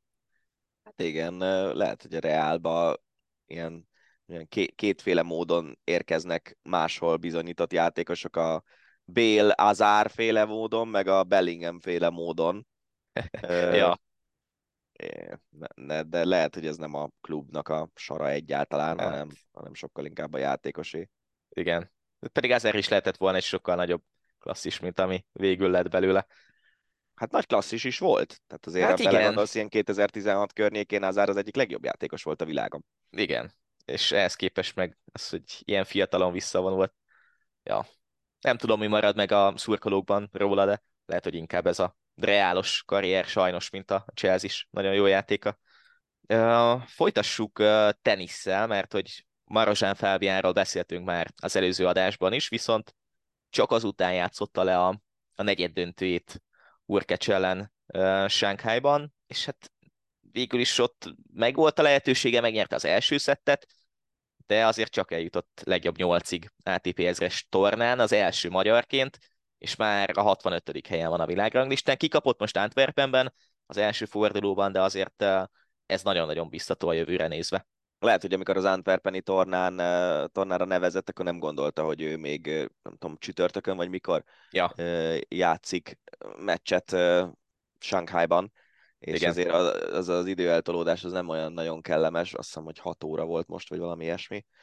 Um, de egyébként azért, ha belegondolunk, hogy a későbbi győztest is eléggé megszorongatta, volt esély ellene egyértelműen, uh, és így jutott el a legjobb nyolcig egy, egy ilyen szintű tornán, ami a Grand Slam alatti szint, az, az egy nagyon nagy teljesítmény Marozsántól, és most már ez az sokadik ilyen uh, szép eredménye ebben a szezonban, úgyhogy reméljük, hogy így tudja folytatni, ő is azért még elég fiatal. Igen. Azt nézem közben, hogy hogy közte és Fucsovics között van jelenleg 8 hely az élő világranglistán, és ez 120 pontot jelent. Tehát az is lehet, hogy lassacskán már Marozsán lesz az első számú magyar teniszező, férfi teniszező, és fordul a kocka. Ja. Hát az igazából mindegy is, hogyha mindketten jól teljesítenek, hogy most Igen. ki az első, meg ki a második. Igen. Vége lett az országúti bringás szezonnak. A legfontosabb hír, hogy Dani, te nyerted az ESB Fantasy-t, nagy gratuláció. Szerintem is ez a legfontosabb hír. Hosszú évek próbálkozása ut- Na jó, ez túlzás, ez a negyedik Fantasy Liga volt, de nagy, nagyon boldog voltam, amikor megláttam, hogy sikerült kihúzni az utolsó fordulót. Jó taktikázással, okos, okosan felépített játékkal. Nem, egyébként most a viccen kívül a, lehet, hogy untatni fogunk egy csomó embert ezzel, de elnézést talán belefér így, eh, nem tudom, pár évente egyszer, hogy, hogy eh, ugye az látszik, hogy aki többet foglalkozik ezzel a játékkal, mert nagyjából úgy néz ki a dolog, hogy évelején ledraftoljuk a versenyzőket, és simán van egy csomó olyan, nem egy csomó, de egy jó pár olyan játékos a ligában, akik utána nem nagyon foglalkoznak ezzel, hanem csak szurkolnak azoknak, akiket draftoltak, és akkor év végén meg, meg, megnézik, hogy hol vannak, vagy, vagy megnézik a fordulók végén, hogy hol járnak.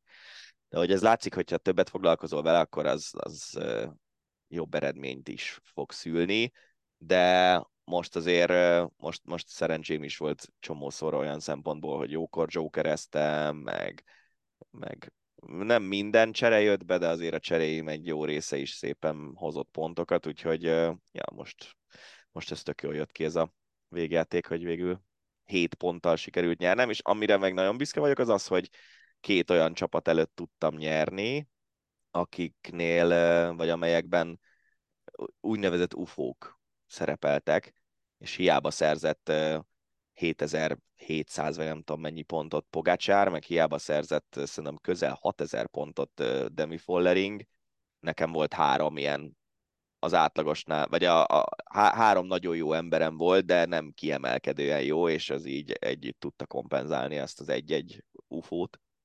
Ez így egy, egy szép kis csapat volt, meg szép kis bajnokság. Na majd jövőre hát, ha én is ott leszek a dobogón. Ötödik Le, helye, lehet, hogy nevet kell, a végén. nevet kell változtatni. Ez az epós név, ez, rossz emlékeket ébreszt. Igen, elgondolkozik majd a csapatvezetés. Névváltoztatás azért volt a valóságban. Ha minden igaz, akkor még nem hivatalos, de 99%-osan hivatalosnak tekinthetjük, hogy Walter Attila csapata a Jumbo Visma, Visma Lease, vagy valami hasonló néven fog versenyezni Én azt, a jövőben. azt hallottam, hogy Visma Lise Bike, nem? Mm, talán igen. Valaki már írta is a Twitteren, hogy Visma Lisa Bike lesz a csapat neve. ja.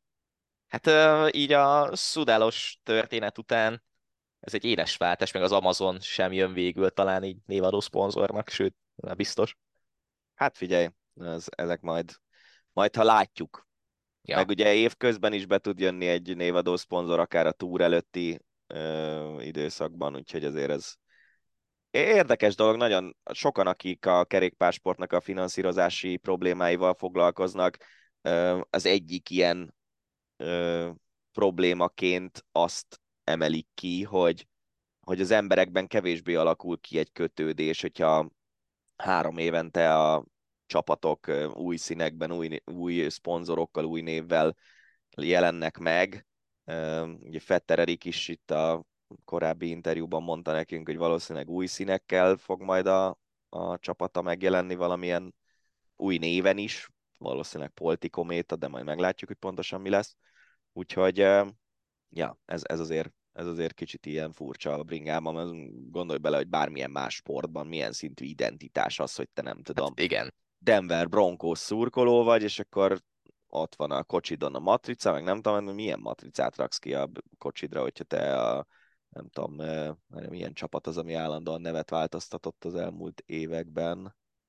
Hát akár a Jumbo az jó példa. Tehát, hát ja, igen. Tizen, 12 éve te ennek a csapatnak szurkolsz, akkor szurkoltál a Rabobanknak, igen, szurkoltál a, a Belkinnek, Belkinnek, várj először a Blankónak, aztán igen. a Belkinnek, aztán a Lotto Jumbónak, a Jumbo Viszmának, és most a Viszma Lizabike-nak fogsz szurkolni. Igen. Ez hat különböző név, tényleg 2012-ben még Rabobank volt a csapat neve, ha jól emlékszem. Igen. Hát így nehéz, nehéz kialakítani a kötődést. Mondjuk, ja.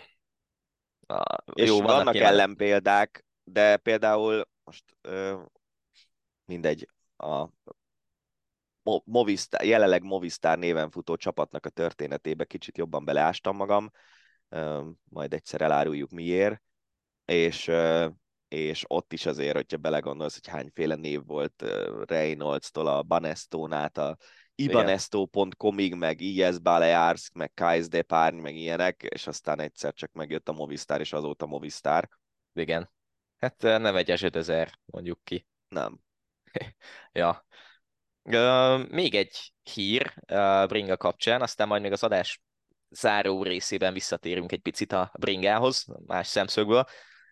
Vas Blanka győzelemmel kezdte a cyclocross szezont, egy kisebb versenyt tudott megnyerni, és október 29-én debütál majd a világkupában. Úgy tűnik, hogy jó formában van Blanka, és ez abból is mm, látszik, hogy ezt a hétvégi versenyt ezt nagyon nagy fölényel tudta megnyerni. Reméljük, hogy közelebb lesz most a Fanempel, Peter féle sorhoz, mint volt mondjuk az előző szezonban, de én nem féltem Blankát. Nem, félteni én sem, majd meglátjuk, hogy hogy, hogy jön ki neki a szezon. Azért majd a, akkor, tehát a cyclocross szerintem oké, okay, hogy elkezdődik a szezon már októberben, de azért igazán ilyen december környékén indul be az élet. Igen. Ott lesznek ugye ott karácsonytáján ezek a belga versenyek, amik nem is feltétlenül világkupák, de a világkupában is szerintem, hogyha november végén, decemberben ott lesz már mindenki, és úgyis dobogós helyeket hoz, akkor mondhatjuk azt, hogy úgy tűnik, hogy Cyclocrossban is sikerült előrelépnie. Reméljük, hogy így lesz. Folytassuk kosárlabdával, hiszen egyrészt Jakab Máté valakivel beszélgettünk az adás korábbi részében, lejátszotta a New Zealand Breakers azóta már a második meccsét, a Utah Jazz ellen 114-94-re kaptak ki, úgyhogy jóval közelebb jártak. Az, ahogy néztem, az első negyedet nyerte meg 20 ponttal a, a Jazz, és utána végig gyakorlatilag teljesen a pariban volt a Breakers a Jazz ellen, úgyhogy úgy tűnik, hogy sikerült fejlődni, vagy sikerült egy picit közelebb lenni hozzájuk, mint a, a Trailblazers ellen. A másik pedig, hogy hát egyrészt végre megint volt egy magyar játékos, aki NBA csapatban játszott, ráadásul a Los Angeles Lakersben Valerio Bodon Vincent, viszont um, miután lejátszotta azt az öt percét az előszezon meccsen, azután a Lakers úgy döntött, hogy többek között Scottie Pippen Jr.-ral együtt nem kell Vincent, és jelenleg is az a kérdés, pörögnek az órák, hogy vajon a következő, hát már nem azt mondom, hogy 48 órában, de mondjuk az, hogy 24 órában lesz olyan csapat, más NBA csapat, aki leigazolja Vincentet, vagy szabadon igazolható lesz, és akkor mondjuk kiköt egy G-liges csapatnál, vagy adott esetben visszajön Európába. Érdekes dolog ez nem, hogy persze nyilván nem 5 perc alapján ítélnek meg egy játékost, de, de hogy ennyit játszott, és aztán mondták neki, hogy köszi, nem. Hát ja. De hát együtt edzett hetekig a, a lakers úgyhogy azért nyilván látták edzésen, hogy kell nekik ő, vagy nem. Um, ennél problémásabb szerintem Scotty Pippen Jr., hogy egy ekkora legenda fiaként a nevét viselve nem vagy elég jó ahhoz, hogy egy NBA csapat keretének a 14. tagja legyél, azért az, az nem lehet túl kellemes érzés. Igen. Uh, talán uh, beszéltem egy-két illetékesebbel a témában, talán Pippen kap egy szerződést már biztosan valamelyik másik NBA csapattól, Vincentnél pedig a G League lehet a, ugye, gyakorlatilag a másodosztály, vagy az előszobája az NBA-nek lehet a, a reális opció, viszont az biztos, hogy mivel játszott a Lakersben, bemutatkozhatott, így nagyjából majd, hogy nem minden Euroliga csapat Európában tártkarokkal fogadná őt. Tehát egy, egy, egy ilyen pályára lépés már annyit jelent, hogy az Euróligában, ami ugye a legteteje az európai kosárlabdának, bármelyik csapat leigazolhatja őt, szóval ez, ez az öt perces sokat érhet még a pályafutása szempontjából. Legyen úgy. Ja. Milán Kristóffal folytassuk. Talán csak egy mondat róla, hogy végül is nem indul a budapesti úszó világkupán. Ugye úgy volt, hogy a kiagyása után ez lesz az első versenye, de ha minden igaz, akkor nem úgy mennek az edzések, ahogy, ahogy mennie kell. Én még félfülel azt is hallottam, hogy nem is nagyon mennek az edzések, aztán meglátjuk, hogy hogy egyáltalán mi lesz a Párizsi olimpiával, de jelenleg, jelenleg nagyon-nagyon messze mindenféle hát, történetmiláknak. Ugye, ezt nem csak te hallottad, hanem Vird Balázs lenyilatkozta konkrétan, hogy nincsen edzhető állapotban, vagy valami ilyesmit mondott szó szerint, tehát ez, hát, ez igen. nagy képzelőerő ahhoz, hogy el, elgondoljuk, hogy ez mit jelenthet. Igen. Reméljük, hogy valahogy visszatalál Milák a, a jó útra az edzések szempontjából. A NOB döntéseket hozott, méghozzá az új olimpiai sportágak kapcsán. Ugye 2028 és Los Angeles a téma. Végül is marad az öttusa és a súlyemelés. A box nagy kérdőjel, elképzelhető, hogy, hogy lekerül a programról, pláne úgy, hogy lényegében nincs olyan nemzetközi szövetség, akikkel lehetne egyáltalán számolni a sportág szempontjából. Viszont az új sportágak érkeznek, hirtelen akartam felsorolni fejből, de flag lacro- football, lacrosse. A flag football, igen. Flag football, lacrosse, cricket, squash, ugye fallabda. És baseball, softball. És baseball, softball, igen. Igen, igen, igen. igen. Na Szerintem... hát a... Ja, igen. Hát szerintem kezdjük azzal, hogy...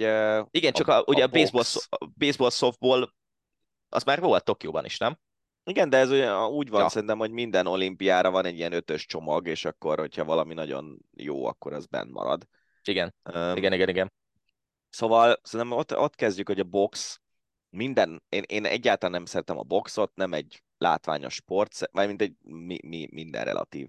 Lehet, hogy én békésebb vagyok ennél, mint hogy az érdekeljen, hogy PP verik egymást az emberek de, de ettől függetlenül azért azt gondolnám, hogy az olimpián a boxnak nagyon is helye van a, az ókori hagyományokból kiindulva. Igen. És az, hogy annyira szerencsétlenek, meg annyira korruptak, hogy nem képesek egy amatőr okölvívó szervezetet ö, elvinni legalább olyan szinten, mint amilyen szinten mondjuk a súlyemelés hihetetlenül hát ja. tiszta és minden korrupciótól mentes világszervezete elműködget az elmúlt nem tudom hány évtizedben. Ja. Érthetetlen, nem? Nagyon. nagyon ez mennyire komoly. kell gyökérnek lenni? Nagyon-nagyon komoly, sajnos. És um, ja, tehát a súlyemelésre rengeteg dopping esettel, meg mindennel mégis ott tud maradni, csak azért, mert van egy szintén korrupt uh, világszövetsége, a box meg nem. Ja. Na de mit szólunk a, a flag footballhoz és társaihoz? Hát figyelj, szerintem a squash az tök jó. Az, az egyértelműen az tök jó, azt azért nagyon sokan űzik amatőr szinten világszerte, és ez, ez egyértelműen adhat neki egy nagy lökést, az, az, az, az a része az oké. Okay. A baseball, softball az megint egyértelmű volt. Az a jó kérdés, hogy eljutnak-e arra a szintre, hogy meg tudják győzni az MLB-t arról, ja, ja. hogy vagy egy lerövidített alapszakasz legyen az MLB-ben, mondjuk 25 meccset kivesznek belőle, vagy valami hasonló, vagy elkezdjék két héttel korábban és két héttel később fejezzék be, és tartsanak szünetet, mert azért mégiscsak, hogyha egy Los Angeles-i olimpián az az MLB játékosok nem játszanak, akkor az Hát egy az- olyan lesz, és egyébként Amerikában sokakat érdekel a college baseball, de, de azért azt gondolom, hogy ha már ott van, akkor már játszanak a legjobbak, és hogyha ott lennének Igen. a legjobbak, és ők játszanának valamilyen tornát, azt szerintem meg tök jó lenne. Az, az nagyon komoly lenne. Igen. A, mi van még? Flag football, ugye ezt az NFL nyomta nagyon, Igen. öm, hogy, hogy legyen. Ugye ez lényegében az amerikai focinak egy olyan változata, ahol ütközés helyett a játékosokra rá zá, ilyen kis papírmasé zászlót, vagy mit kell lehet tépkedni. Tehát egy non-kontakt amerikai foci, ez megint egy érdekes koncepció lehet, majd meglátjuk, hogy például lesznek-e esetleg olyanok, akik NFL játékosok voltak, teszem azt, és a flag footballban megjelennek. Igen, egyébként. Vagy jó. esetleg aktív NFL játékosok. Még azt hát is igen, elképzelhetőnek tartom. aktív NFL játékosok, de most, most mo- oké, okay, hogy ö, mit tudom én, már 48 éves lesz, de kizárnád azt, hogy Tom Brady ott lesz a Los Angeles-i olimpián, mint a flag football csapat irányítója, mert én nem zárnám Hát, ki. ott, ott lesz az olimpián, arra adok most egy, egy tízes szorzót. Tehát, hogy köbö... én, én, én, nagyon elképzelhetőnek tartom, vagy majdnem biztosnak tartom, hogyha nem jön sérülés, vagy bármi más, akkor ő ott lesz. Úgyis elég sok pénzt elbukott ezen a bitcoinos faszin, akit letartóztattak. Ja, ja. Ö, miről nem beszéltünk még? Cricketről, A- azt tudom, de az direkt a végére hagyom, mi maradt még? Cricket meg a lacrosse. Lacrosse. Hát, az Hát, megint érdekes, hogy... Ex-eurosportos. Igen. A lacrosse, nem tudom. Tehát a lacrosse én nem érzem olyannak, ami, amiben fog ragadni, viszont a cricket, és ezért is hagytam a végére, azért az, az tényleg mondják ők maguk nyilván kicsit elfogultan, hogy a világ második legnépszerűbb sportága, de azért a cricketnek egy olyan tömegbázisa van Dél-Kelet-Ázsiában, ami mondjuk másfél milliárd ember simán. Igen. És, és biztos vagyok benne, hogy az indiai kriket csapatnak a, a meccsei, azok elképesztő nézettséget fognak hozni az olimpián, a legnézettebb ö, egyéni sportesemények között lesznek. Azt olvastam, hogy eddig valami, tehát hogy nagyjából tízszeresére emelkedhet az Indiában értékesített közvetítési jognak az ára, csak amiatt, hogy a kriket is bekerül, és amennyire tudom, a kriketnek a 2020 változatát fogják ott játszani, és valószínűleg a legjobb játékosokkal. Igen. És, és az, az, az szerintem egy fogyasztható termék a 2020 kriket. Egy meccs az olyan három óra, három és fél óra körül lesz, tehát körülbelül annyi, mint egy baseball meccs. Általában azért elég izgalmasak, elég látványosak ezek a 2020 meccsek. Öm, Szóval itt azért tényleg van egy olyan tömegbázis Indiában és környékén, ami, amit egyszerűen szerintem a NOB nem ignorálhat. Ez az, ami mondjuk a lacrosse-nak nincs meg. Igen.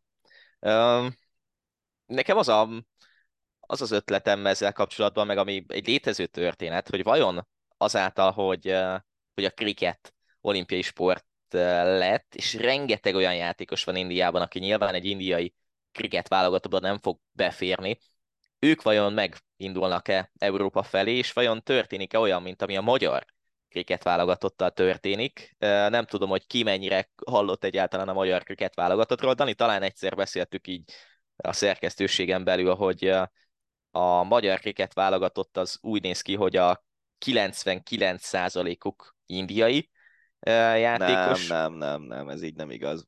Hát akkor 98%? Nem, nem, nem, nem, tehát hogy ne korlátozzuk Indiára. Van egy csomó pakisztáni, Ja, pakisztáni afgán, is. tehát Jó, hogy a, igen. a, a, arról a vidékéről a világnak származik a válogatottnak a nagy része valóban, de például Igen. van, van egy srác, aki félig magyar, félig dél-afrikai. Biz- Bizony, ráadásul pont hódmezővásárhely ismerem a srácot.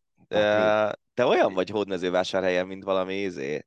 Lázár, meg a Márkizaj, meg a Nagy Benji, ez, ezt a hármas tudom így. kösz, kösz. Mindenkit ismer, nem tudom. Ugye?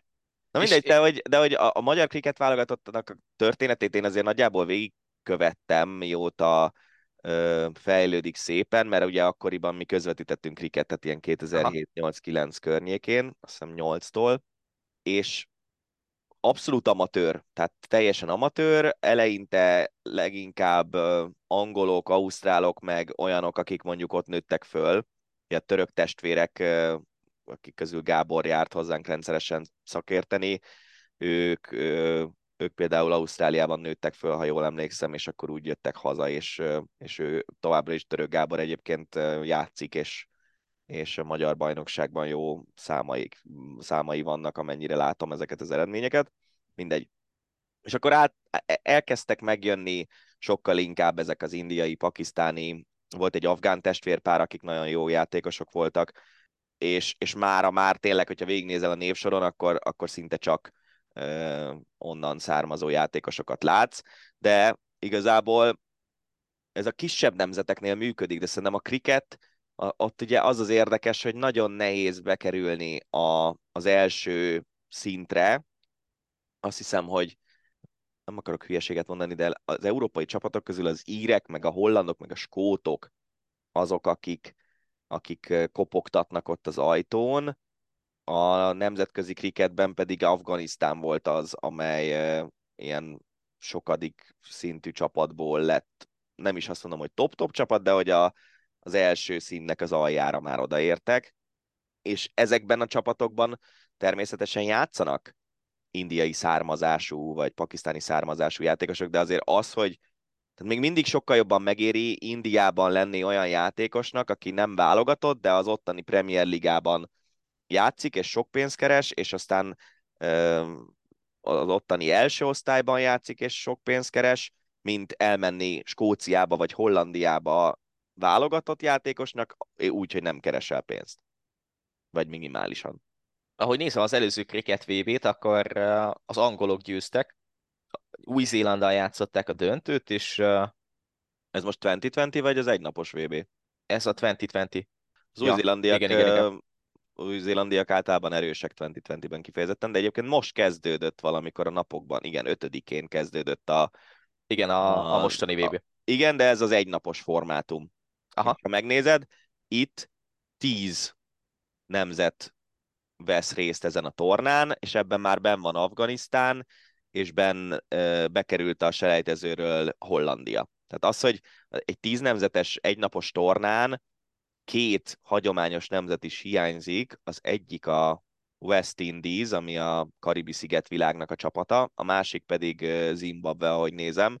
Ez már mutatja, hogy azért itt voltak változások a, a kriket világában. Régebben az egynapos VB-n csak ö, egy társaság lehetett részt, tehát ö, mindig ugyanaz a tíz csapat, így mondom. A 2020 VB-n legutóbb, amit tavaly rendeztek, ö, a Anglia Pakisztánnal játszotta a döntőt, és ott már ben volt Namibia mezőnyben, Skócia, Írország, az Egyesült Arab Emirátusok, ahol viszont nagyon sok indiai-pakisztáni vendég, intézőjében vendég munkásból lett kriketjátékos viszi a csapatot.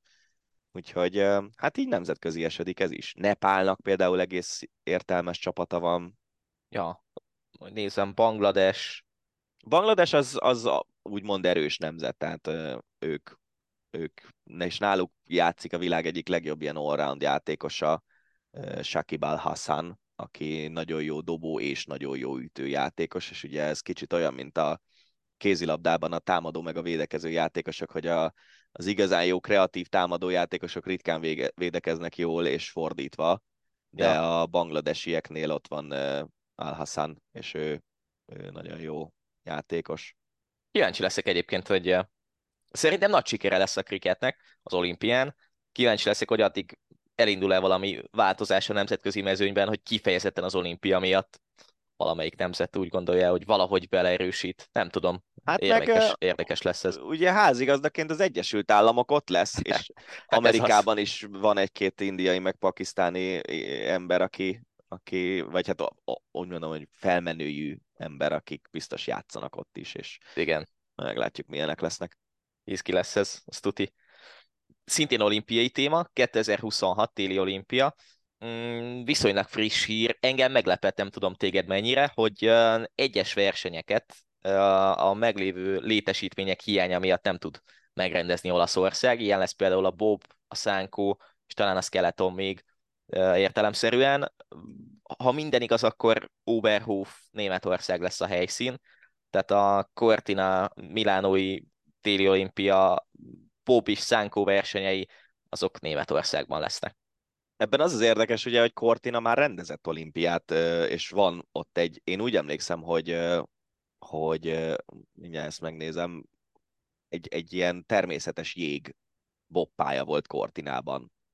Szóval én, én emlékeztem arra, hogy egy olyan boppája volt Cortinában, hogy, hogy ez egy természetes pálya volt, és ebben, a, vagy ezen a pályán elég sokáig rendeztek mindenféle versenyeket.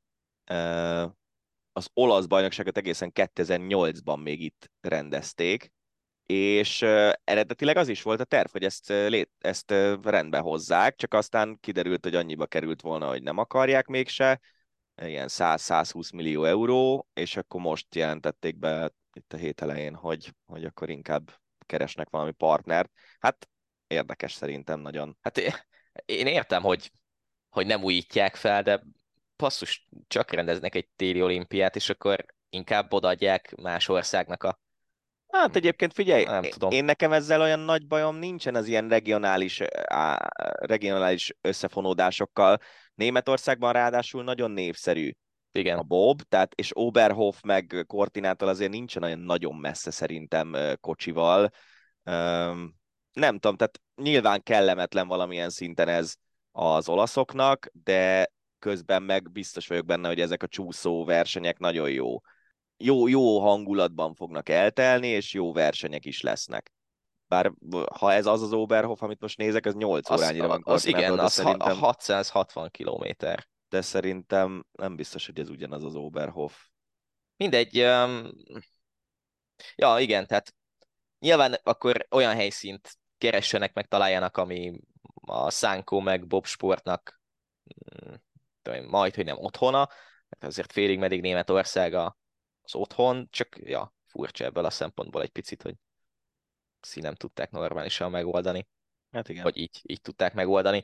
Kettő rövidebb hír. Említettem, vagy mondtam még az adásban korábban, hogy visszatérünk egy picit a kerékpárhoz. Azért, mert tök érdekes volt nekem olvasni, hogy Felix Gallet az év sportolója Ausztriában, ugye, aki országúti bringás, és egy olyan nemzetben évsportolójának lenni országúti bringásként, amelyikben azért a téli sportolók tudom 10-ből 7-szer, vagy 6-szor Szerintem inkább viszik. 8-9-szer. Hát ja, most kicsit, kicsit enyhítettem a témát, szóval, szóval hogy a téli sportolók általában elviszik a, a, ezt az évsportolója díjat, azért nem semmi. Hát igen. Nézem közben, hogy... Én is azt nézem, hogy kik voltak, de ugye Alaba volt, meg Dominik hát... Team, de, de igen, tehát hogy azért az a jellemző, hogy téli sportolók viszik el ezeket a díjakat. Nyilván azért ez egy érthető történet, sőt, várjál, van egy ilyen statisztika, hogy 90-szer alpesi sízők volt, ilyenek. Mint ahogy egyébként a nőknél Éva Pinkelnig révén egy, egy siugró nyerte ezt Igen. a díjat és tényleg, hogyha nőket és férfiakat is megnézzük, akkor azt látjuk, hogy szinte csak téli sportolók. Tehát volt Anna Kiesenhofer, amikor olimpiai bajnok lett, Ivona Dadic, aki ugye atlétikában szerepel, egyébként síugrás, snowboard, gyors korcsolya, alpesi sí, sokáig csak alpesi sízők, Mirna Jukic volt úszóként még a 2000-es években, de egyébként rajta kívül is nagy részt alpesi sízők, férfiaknál meg Alaba volt háromszor, és egyébként team mellett alpesi sízők, síugrók korábban, szóval igen, ritka az, hogy egy, egy szerintem kerékpár sport, nem is tudom, hogy valaha. Azt nézem, hogy Georg Tocsnik 2005, oh. az egy legendás időszak volt, igen. és 1949 mm, Richard Menapasse, vagy nem tudom, hogy így kell ejteni a nevét. Uh, ja, a Gál meg úgy, Menapácse hogy... lesz, mert olasz-osztrák, olasz-osztrák volt ő. Igen. Gál meg ugye nyolcadik lett a túron, nyert szakaszt, jó éve volt. Igen, igen, tehát hogy érthető. Meg talán az is benne van, hogy az osztrák alpesi válogatott viszont azért eléggé hát, alul ja. teljesített magához képest, meg a síugrók sem emelkedtek ki idén, úgyhogy így azért könnyebb nyilván springásként, hogyha nem nyeri meg egy osztrák az összetett világkupát, meg nem szerez nem tudom hány aranyérmet a VB-n. Igen. Um, egy téma a végére, most jutott eszembe egyébként, hogy a, a kézilabda BL meccsét kihagytuk a Szeged. Szerintem túlélik, hogyha egy héten nem beszélünk róluk. Igen, meg szerintem a Szegednek sem árt, hogyha azt a 13 gólos uh, Kolstett elleni brutális vereséget most nem, nem nézett ki jól. Az nagyon-nagyon csúnya volt. Uh, szóval egy érdekesnek kevésbé mondható hír a végére. Uh, állítólag Lionel Messi az aranylabdás 2023-ban, meg lesz a nyolcadik aranylabdája, és október 30-án ő lesz az, aki átveszi a díjat. Azért ez érdekes, nem? Nagyon érdekes azért is. Az, év egyik, az év egyik felét a francia bajnokságban tölti, a másik felét az MLS-ben, nincs lényegében ugye válogatott torna, ahol valaki így megmutathatta volna magát.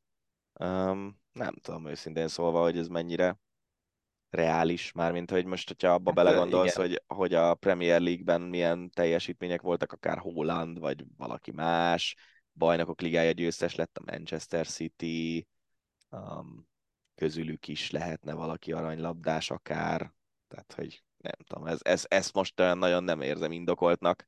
Hát igen, és ugye pont, tehát beleszámít a, a világbajnokság még ebből a szempontból. Ugye tavaly Benzema lett az aranylabdás még a VB előtt, de hogy októberben odaadni egy decemberi világbajnoki címért egy aranylabdát... De ha, ha, ha a VB még e, már ebbe az évbe számít, akkor viszont nyilván messzi lesz az aranylabdás. Hát viszont. persze, tehát, tehát ebbe a szezonba számít, úgyhogy Jó, hát akkor viszont... valószínű, hogy emiatt kapja meg. Akkor viszont azért megint ez egy másik történet. Jó, én azt hittem, hogy a VB után megkapta már tavalyra valamiért, úgy hát, emlékeztem. igen, és, kapta. És ez, ez, ez, mutatja egyébként azt, hogy, hogy, hogy mennyire baromi rosszkor van kiosztva az aranylabda így októberben, tehát nem tudom, lehet, hogy szerencsésebb lenne átállniuk a, a naptári évre, nem mondjuk egy augusztustól júliusig tartó időszakot, vagy mit tudom, meddig tartó időszakot nézzenek. Talán így ja. van a, a, a France Footballnál. Ja. Na hát ennyi volt erre a hétre a hosszabbítás, hogyha eddig nem tettétek, akkor iratkozzatok fel, és jelentkezünk majd a jövő héten is adással. Addig is tartsatok velünk, és hallgassátok a podcasteket. Rév Dániát és Nagy Benyámint hallottátok. Sziasztok! Ez volt a Hosszabbítás, az Eurosport podcastje. A műsor témáiról bővebben is olvashattok honlapunkon az eurosport.hu.